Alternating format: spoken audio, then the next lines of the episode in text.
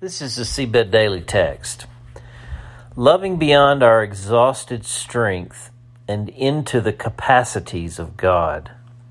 1 Peter 4, verses 9 through 11. Offer hospitality to one another without grumbling. Each of you should use whatever gift you have received to serve others as faithful stewards of God's grace in its various forms. If anyone speaks, they should do so as one who speaks the very words of God.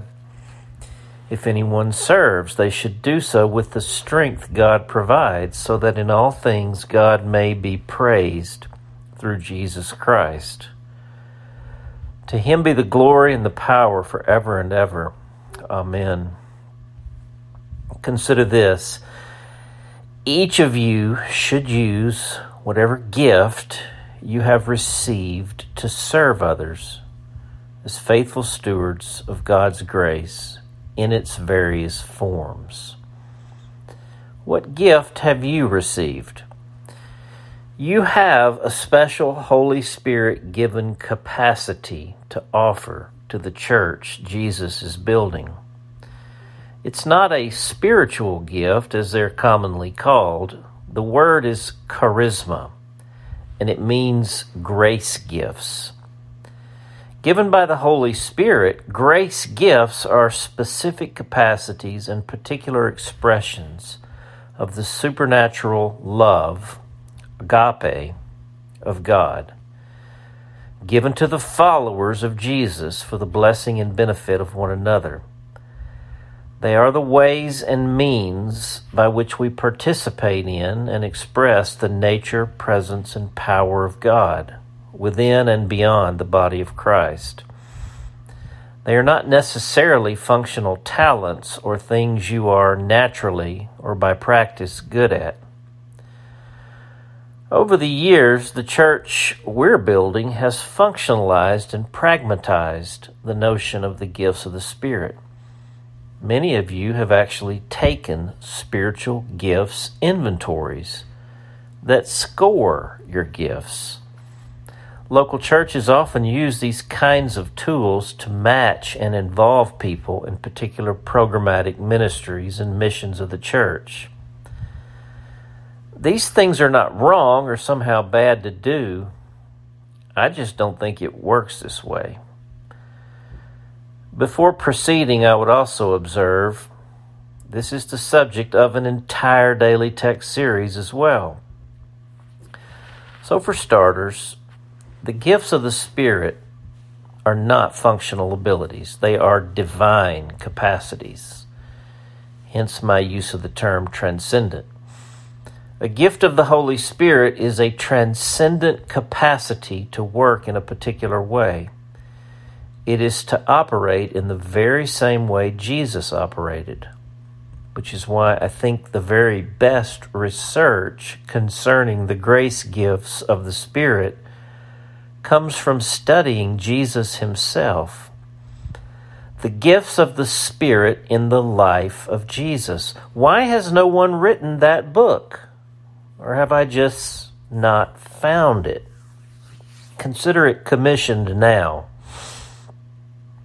There are many such dimensions of these gifts, ranging from showing mercy and providing helps to speaking prophecy and performing miracles.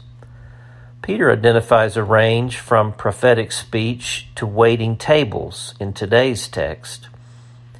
So, what is Peter doing here in today's text? We must remember verse 8 before considering verse 9. Above all, love one another deeply, because love covers over a multitude of sins. Verse 9 Offer hospitality to one another without grumbling. Hospitality here likely refers to taking in Christians they didn't know strangers likely fleeing persecution. For meals and overnight lodging from other towns on no notice. Biblical hospitality, contrary to its current Martha Stewartization, is not about special guests you invite into your home to entertain. It's about the people you didn't invite, who you may not know, who show up at your door. This is the stuff that makes us grumble, right? They should do so with the strength God provides. Peter is calling us out as a people whose efforts to follow Jesus on our own strength and resources has led us to depletion.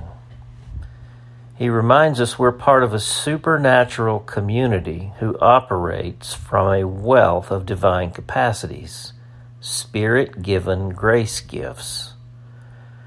In other words, he's saying to us something like, Stop trying to do all this in your own strength. No wonder you're grumbling. Your love is of human origin. You must level up, or down as the case may be, to the love that is of divine origin, so that in all things God may be praised through Jesus Christ. To him be the glory and the power forever and ever. Amen. Wake up, sleeper, and rise from the dead. It's your turn. The prayer Jesus, you are the Messiah, the Son of the living God. You are the giver and you are the gift. In fact, you show us what it looks like when all of the capacity of Almighty God shows up in a human being. Jesus, you are the gift and you show us the gifts and how they operate. Holy Spirit, would you train us in the ways you are gifting us, even me? I want to move with your capacity and always in the deep, deep love of God. Praying in Jesus' name. Amen the question How have you related to the Holy Spirit given gifts of grace? How do you think you've misunderstood them in the past? Do you have a sense of the gift you have received? What has that been like for you? For the awakening, I'm J.D. Walt.